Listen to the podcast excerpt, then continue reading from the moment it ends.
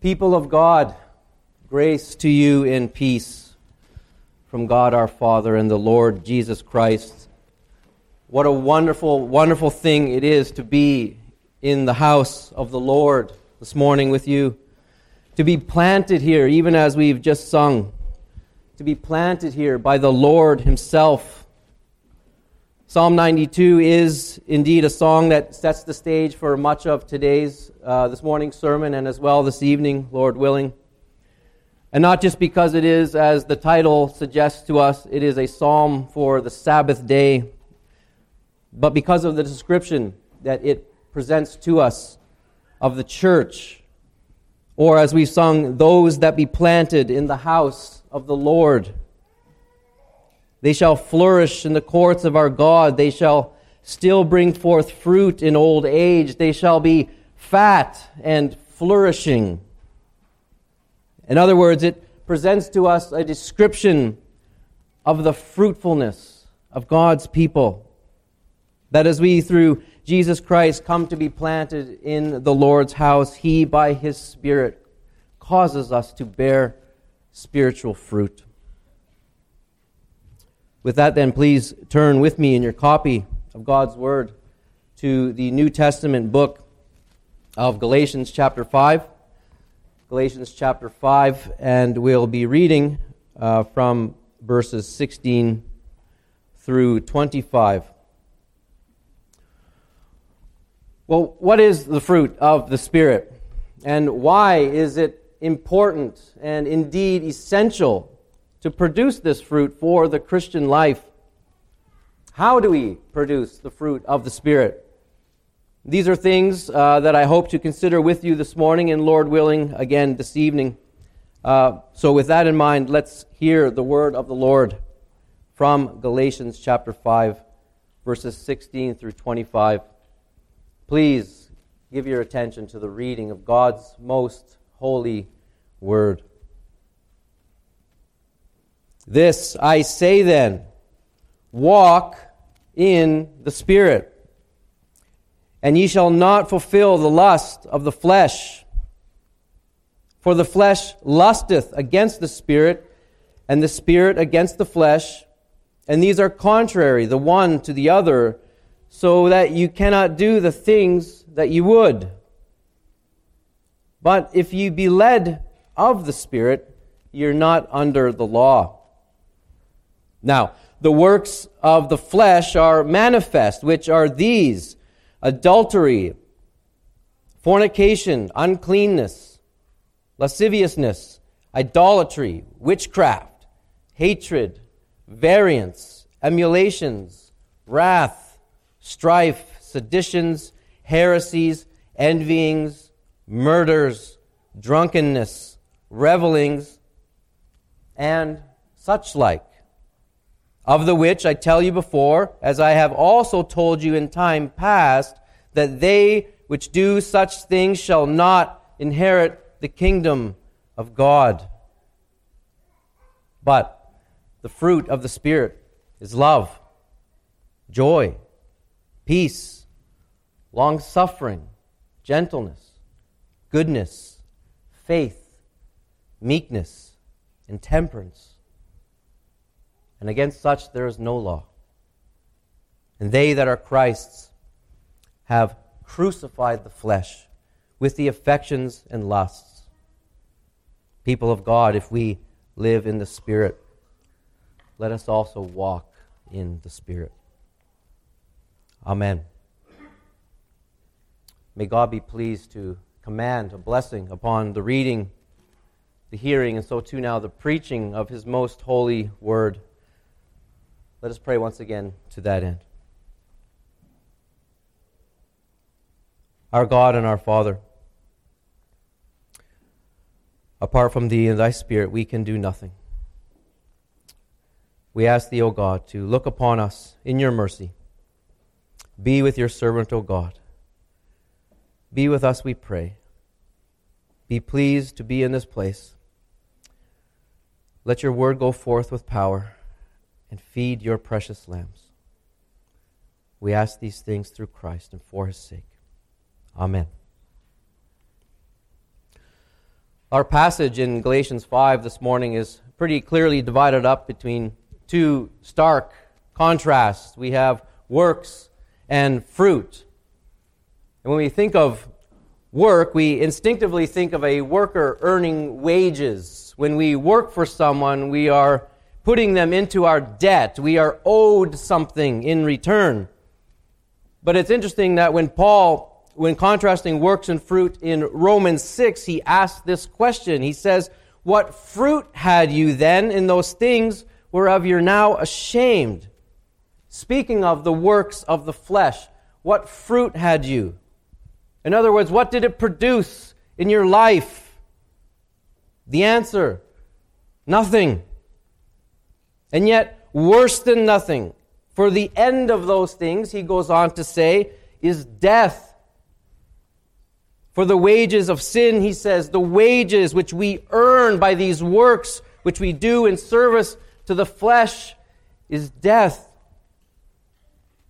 But the gift, the gift of God is eternal life through Jesus Christ our Lord.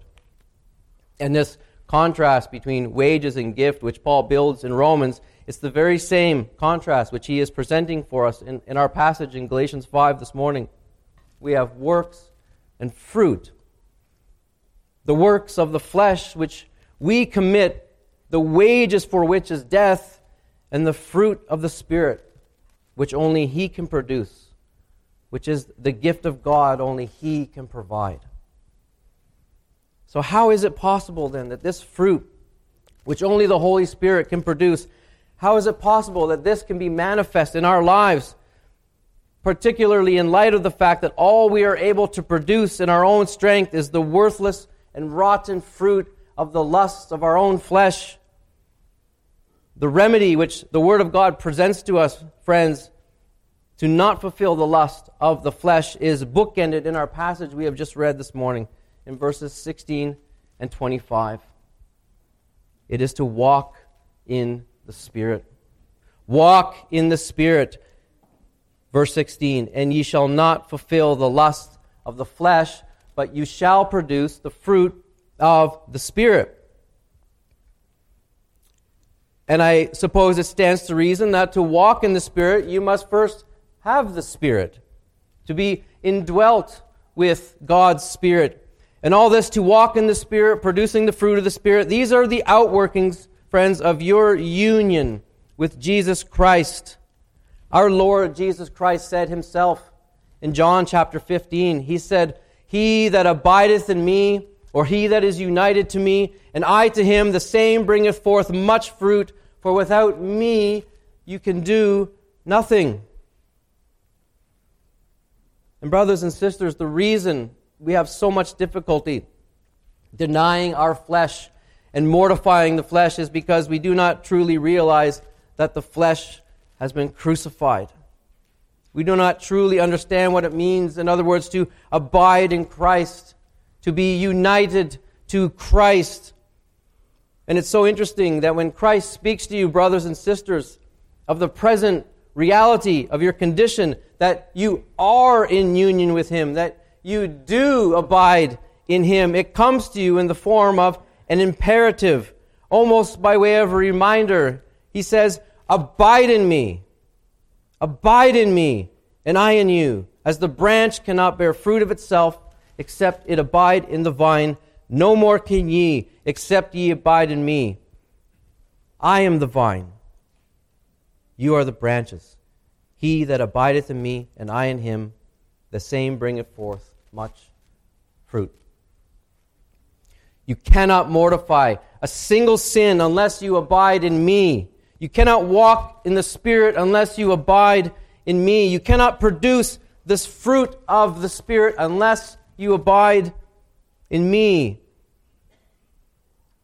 And so, brothers and sisters, if you are helplessly struggling with constantly sowing to your flesh, if the only fruit you are seeing in your life is that rotten fruit worth only to be thrown into the fire and burned if you have forgotten or have not yet fully realized the glory and the wonder of what it means to be united to Jesus, apart from whom you can do nothing, then hear again the imperative he is placing upon all of us here this morning abide in Christ. Abide in Christ, and you will bear much fruit. Friends, we must examine ourselves. What, what fruit are you producing in your life? Is it the rotten fruit of the works of the flesh that evidences you are sowing to the flesh, or is it the fruit of the Spirit that truly evidences that you are abiding in the vine? Paul says in our text in Galatians 5:24 that they that are Christ have crucified the flesh with all the affections and lusts. That is that sin no longer has dominion over you. If you belong to Christ, then you are no longer a slave to sin. And the evidence that this crucifixion of your flesh has truly taken place is not that you now live a life of perfect sinlessness, but that you are now living a life of ongoing and enduring repentance and obedience. Ongoing and enduring or persistent repentance and obedience. And so, in light of how we may grow in our cultivation of the fruit of the Spirit, this morning I want to divide the sermon up into these three simple headings the fruit of repentance, the fruit of obedience, and the fruit of endurance. Let's all examine ourselves then by considering first the fruit of repentance.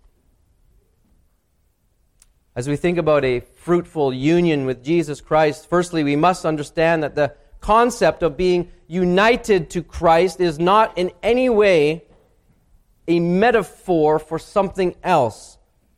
That is, to speak of union with Christ is not an illustration.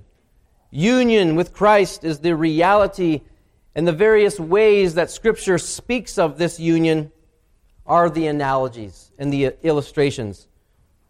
Peter, for example, in 1 Peter 2, speaks of Christ as the rock or the foundation, and you, as the church, are the building upon which, upon him who, who is being built.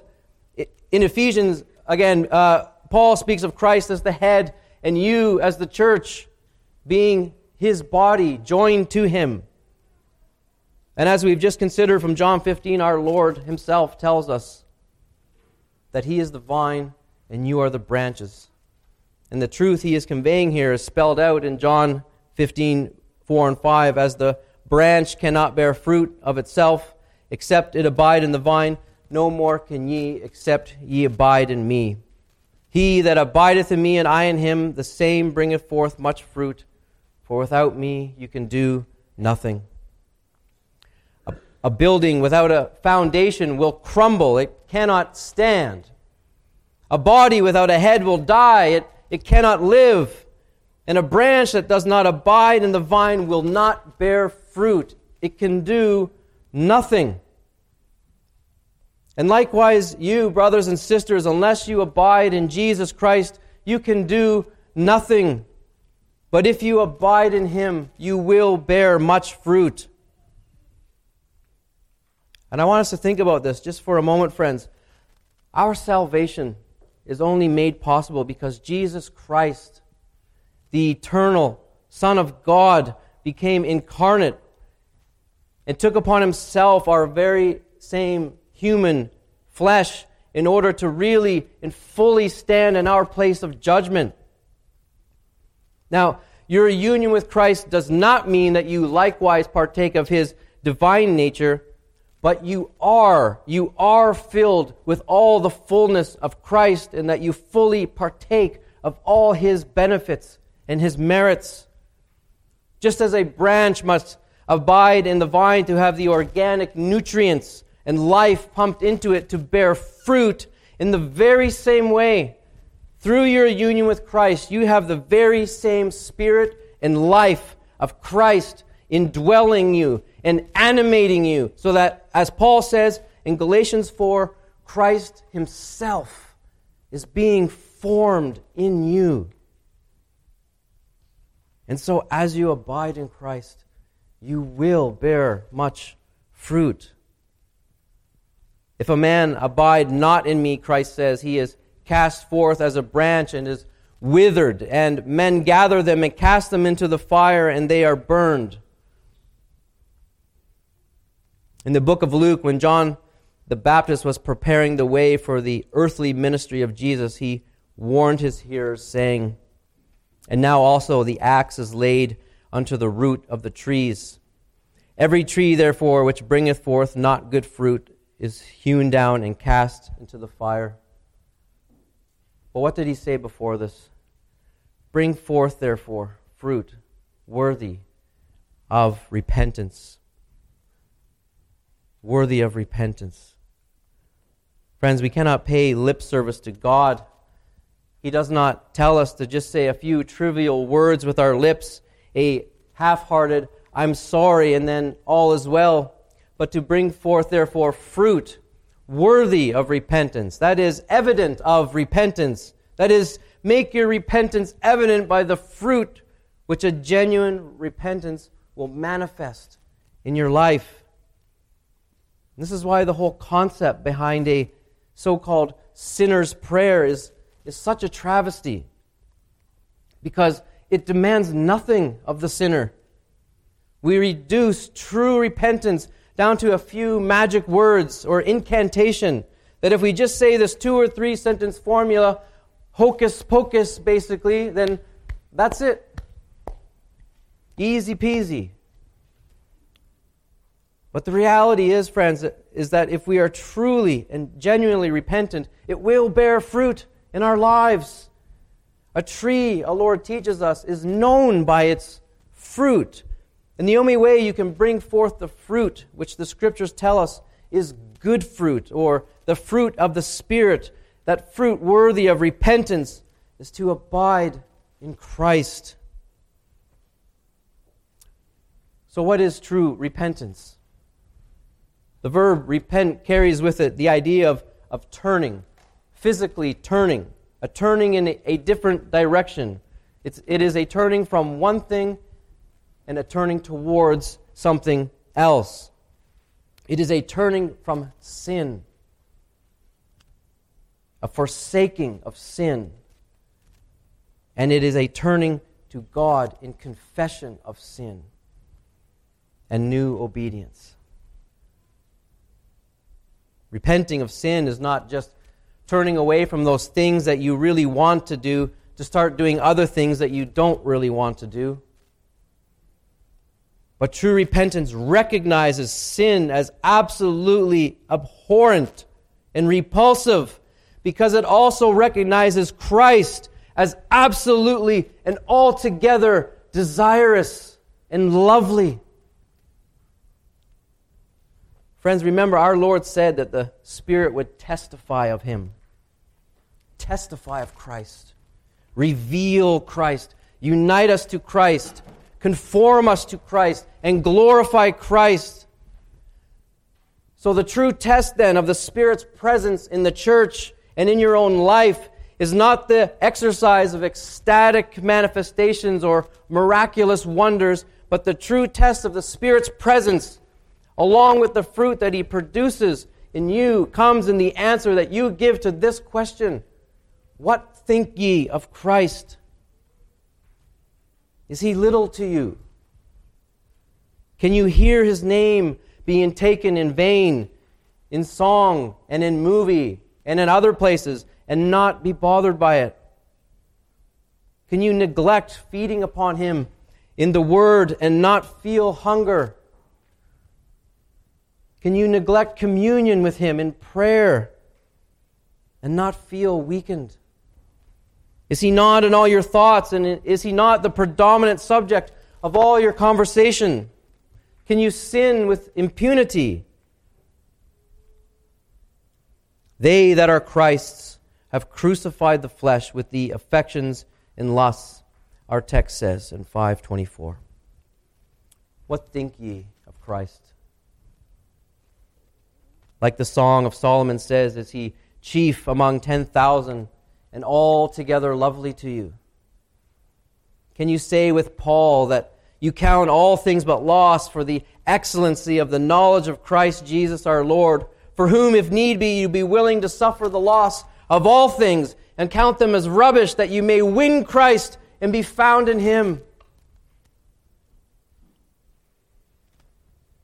The distinguishing mark of the believer from the unbeliever is that the believer possesses the Holy Spirit. Paul says in Ephesians 1 that you were sealed with the Holy Spirit. You have Christ's mark of ownership upon you. You have been branded. You are His. He is the one who has brought you out of bondage to sin and has made you the servants of righteousness unto holiness, indwelt with His Spirit and producing and manifesting His fruit in your life. And if any man have not the Spirit of Christ, he is none of his. Romans 8 9. We must ask ourselves, friends, honestly, what do we desire more? Our sin or Christ? If you say that Christ is altogether lovely, but you cannot give up your sin, then, friends, you have deceived yourself, and Christ is not altogether lovely to you. Because what is the fruit worthy of repentance? It is a turning away from sin, and it is a walking in a different direction. A sinner who truly recognizes Christ as altogether desirous is a sinner that truly sees their sin as altogether repulsive. The two, Christ and sin, as our text tells us in verse 17 and 24, cannot coexist in the same heart. And walking in a different direction implies that you are now producing that fruit worthy of repentance as you walk not after the flesh, but after the Spirit and in the Spirit. But, friends, we must also see that our passage, our passage tells us to walk in the Spirit. And walking, walking implies that repentance is an ongoing thing. It's not a, a, a one and done entrance into the Christian life and never needing to be done again because the evidence or fruit that you are in union with Christ, as I've already mentioned, is not that you live a life of perfect sinlessness, but that your life is now characterized by a walk of ongoing and enduring repentance. But there's something else that we must not overlook in the analogy that Paul gives us in his description of the life of faith as walking. And that is that the life of faith, friends, is not a sprint. It is a long and it, a sometimes very arduous walk. And when we consider the span of our lifetimes as the duration of this walk, then measuring our advancement on a day to day basis can sometimes make us think we're not making very much traction. And we oftentimes make progress by tiny and sometimes unnoticeable increments. So do not be discouraged, brothers and sisters, if you are daily repenting of sin, if you are seeking to honor the Lord with your whole life. Do not be discouraged. If you think you're not making any headway in the Christian life, your progress forward is measured by your Lord.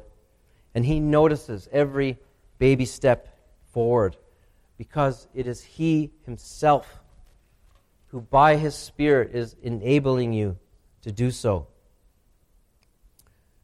And do not be discouraged if you've ever felt the Lord's rebuke in His chastening over your sin. Keep walking forward the Lord chastens those whom he loves. God chastens those who are abiding in Christ. Our Lord tells us in John 15, 2 that every branch that abideth in the vine and beareth fruit, no matter how small, he prunes it, that it may bear more fruit.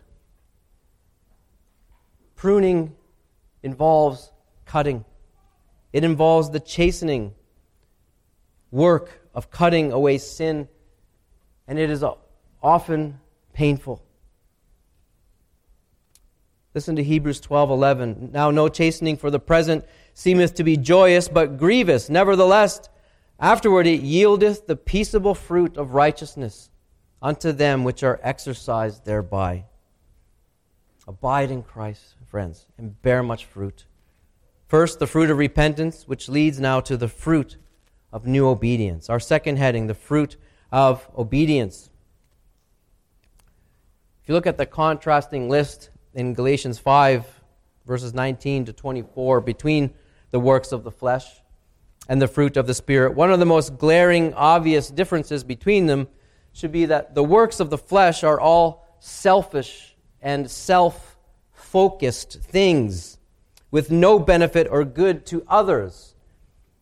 In fact, they only serve to harm others. But the fruit of the Spirit is others focused, manifested and used for the benefit and for the service of others. And oftentimes at a cost or a denial of ourselves.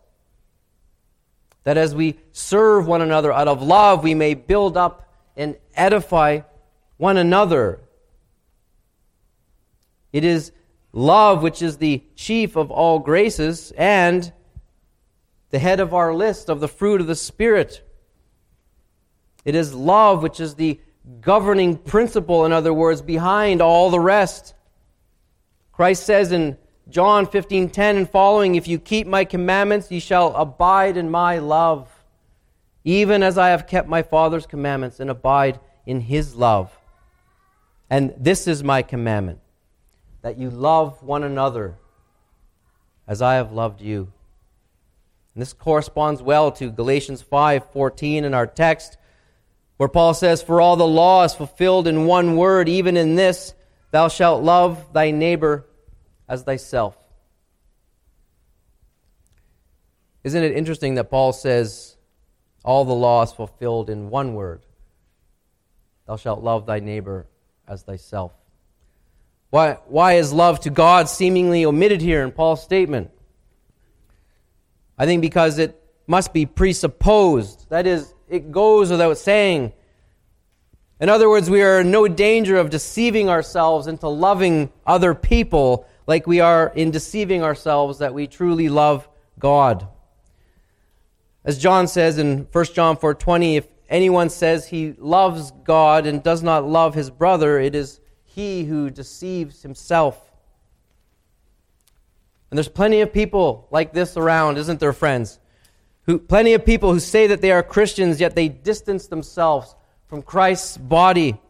They say they love God and yet have removed themselves from the fellowship of the saints and from the means of grace which God has appointed for their good, and who have, as Hebrews 10 describes them, forsaken the assembling together of the people of God for the worship of God.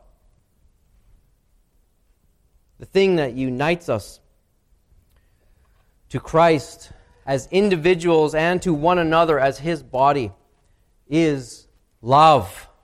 He loved us and gave himself for us. And through the work of his mighty spirit in our lives, we now love him. And he tells us that the evidence or the fruit that we have, that we may know that we love him, is that we love one another. By this, all men will know that you are my disciples if ye have loved one to another. John 13, 35. It is this way because through our union with Christ, the manifestation of the fruit of the Spirit is the evidence of the Spirit's indwelling and of Christ loving His people, His brothers and ours, through us. In other words, Christ has chosen to express His own love towards us through one another. If you belong to Christ, brothers and sisters, you cannot be without all the benefits that come through union with Him, and this includes the love of Christ towards those whom He loves. This is why the Apostle John tells us whoever says that he loves God yet hates his brother is a liar. It is because Christ loves his people and that his people through union with Him, share in that love that we cannot but love one another. It is an impossibility that I am in Christ and I hate you. In other words, the fruit of our obedience to all of God's commands to us is demonstrated in our love for one another. Are you abiding in Christ, dear believer? Are you bearing much fruit?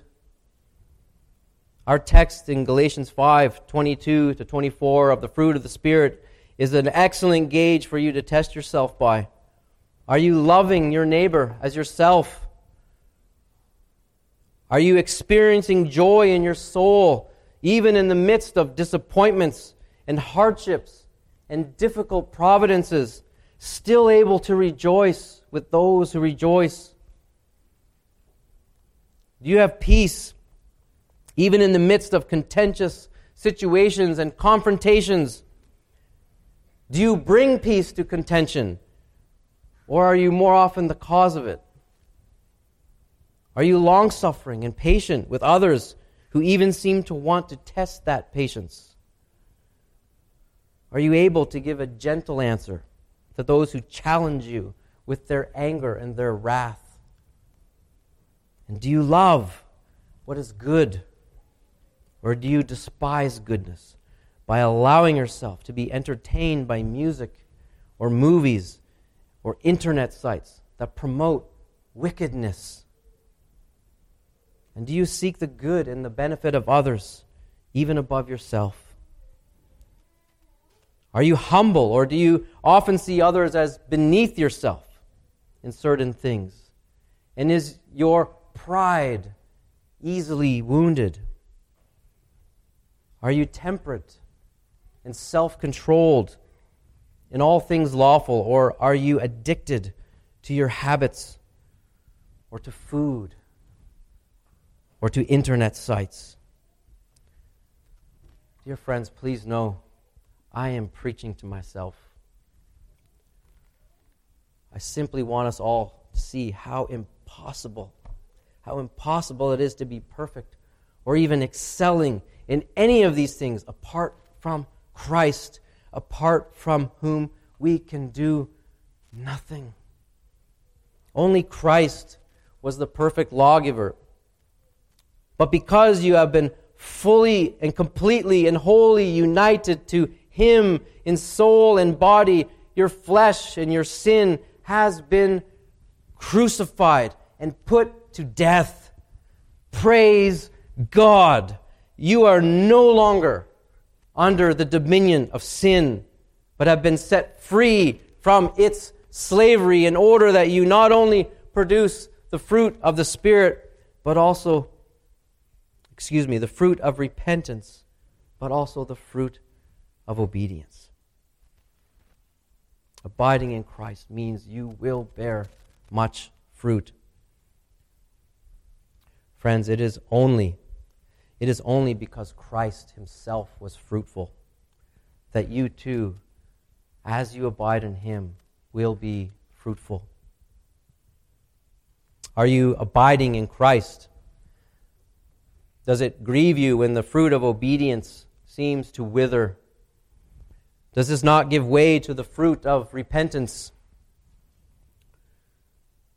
Friends, our text is bearing witness to us in verse 17 that there is a constant war raging inside each one of us, telling us that the Christian life is not a life of ease, but of warfare. But our fight, friends, is not against the physical flesh of others, but our own flesh. That is the carnality which resides in our own hearts The mightiest enemy of King David was not the Philistines, but his own heart. You are either, friends, mortifying sin, or sin is having its way in you. If you are outside Christ, or if you think you are in Christ, but if you can sin with impunity, friends, if sin does not grieve you, then you are not walking in the Spirit, and I truly fear for you. A hardened heart and a seared conscience is a frightening thing.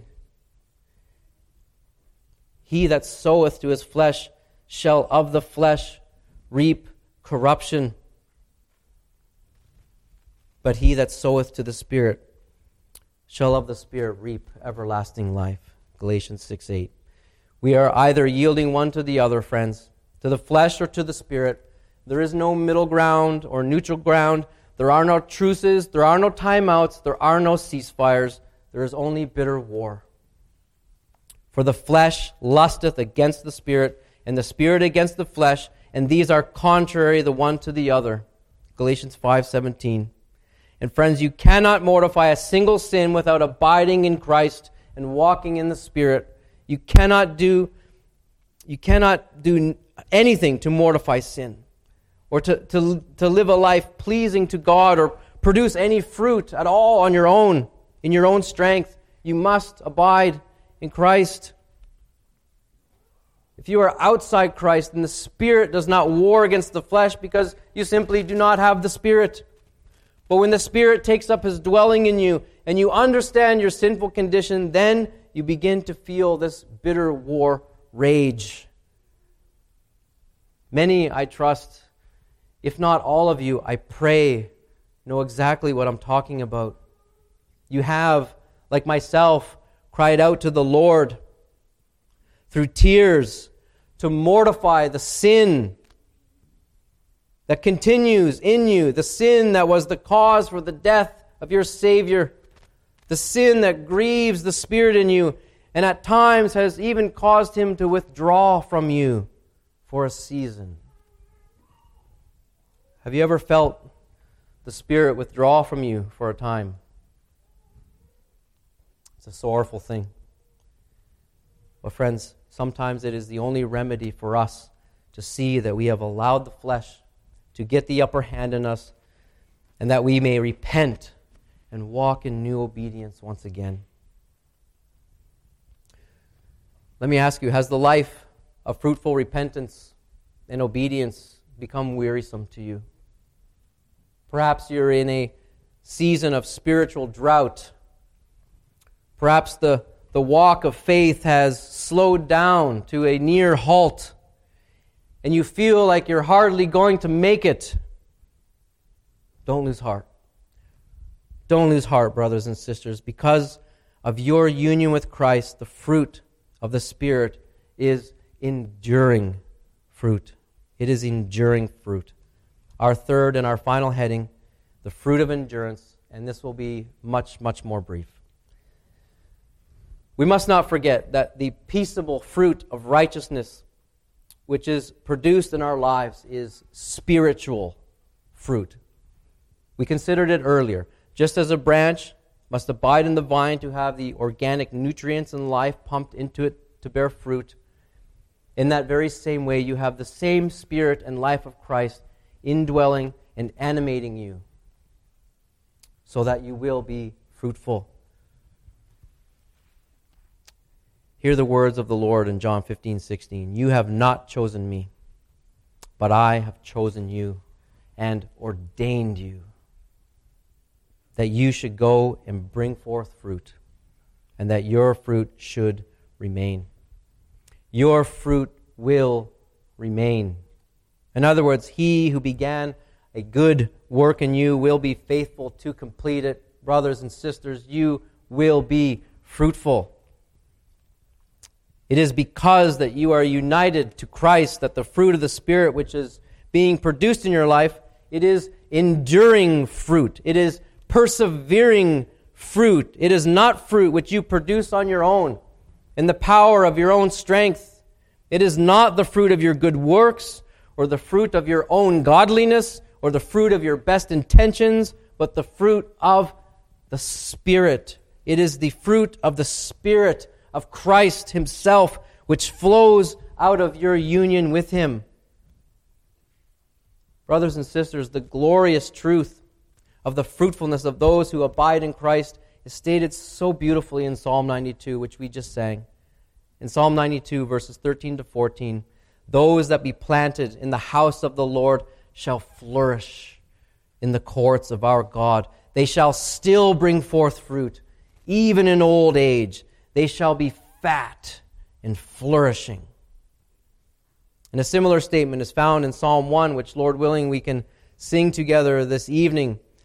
Speaking of the one who is blessed, who is Christ our Savior, and by extension, all who abide in him as the fruitful vine. Psalm 1 3 says, And he shall be like a tree planted by the rivers of water that bringeth forth his fruit in season. His leaf also shall not wither, and whatsoever he doeth shall prosper. Friends, it is the worthless and the rotten fruit of the works of the flesh which withers and dies. But through your union with Christ and the indwelling of His Spirit in you, the fruit of the Spirit, which is now being produced and manifest in your life, will endure. Your ingrafting into Christ, a branch to the vine, has caused you to be as a tree planted by rivers of living water, ever flourishing, never withering, still bringing forth fruit season after season, even in old age. Brothers and sisters, because you are in Christ, you are united to Him to the uttermost, in all His fullness, in body and in soul, in life and in death, in resurrection and in glory, elect from eternity and with Him and in Him forever and without end. You have not chosen him, but he has chosen you and ordained you that you should go and bear fruit and that your fruit should remain. Praise God. The vine which you are attached to is Christ Himself, the eternal Son of God. I really think that sometimes we become so familiar with hearing right doctrine and theological precision that we can, we can, in our fallenness and complacency, become a little bit dull to some quite extraordinary truths, which should cause us to gasp at how extraordinary and wonderful and glorious they truly are. Even the things, some of the things which have been laid out and touched upon in this sermon, you are united to the Son of God. And so the fruit of his life giving spirit, which is produced as a result of that union and abiding in him, must endure. Even in the darkest hours, friends, of your troubled soul, wearied by the troubles of this fallen world, fear not. Fear not. You are united to an almighty Savior. You are cleaved to a divine husband who is the chief among 10,000 as his most precious and beloved bride. You are as a house built upon a solid and enduring rock. You are a fruitful branch engrafted into an eternal vine, and he has told you that you are his chosen, the God man, the second person of the Trinity, has ordained you that if you abide in him, you will go and you shall bring forth much fruit. The fruit of ongoing repentance, as well as the fruit of new obedience, which manifests, manifests itself in greater and fuller expressions and reflections of the one to whom you are united, until at last Christ is formed in you. Amen. Let's call upon the name of the Lord in prayer.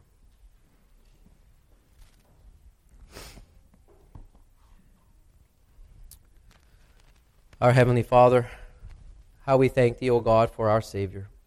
We thank Thee for every promise that He has given to us. We thank Thee most of all now for our, our union with Him. O Lord, how discouraged we can get.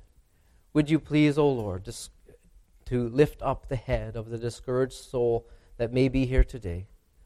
May you encourage, O God, those who are downcast. Remind them, O Lord, of your great love that you have for your people in Jesus Christ. And would you cause us today, O Lord, even today, to bring forth fruit worthy of repentance, worthy of new obedience, and most of all, worthy of our Savior that would glorify Him. Cause us, we pray, O God, even as you have ordained, to go forth and bear much fruit for the glory of our Savior. We ask through His name and for His sake. Amen.